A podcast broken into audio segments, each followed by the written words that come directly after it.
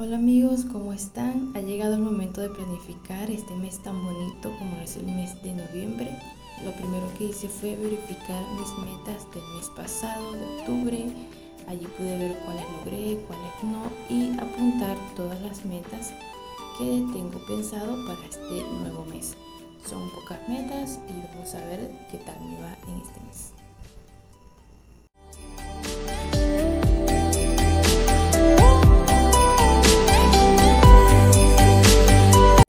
También hice una lista de todas las compras que tengo que hacer durante este mes y estoy creando también un calendario de contenido que próximamente se lo estaré mostrando en otro video. Espero que les haya gustado. Bye.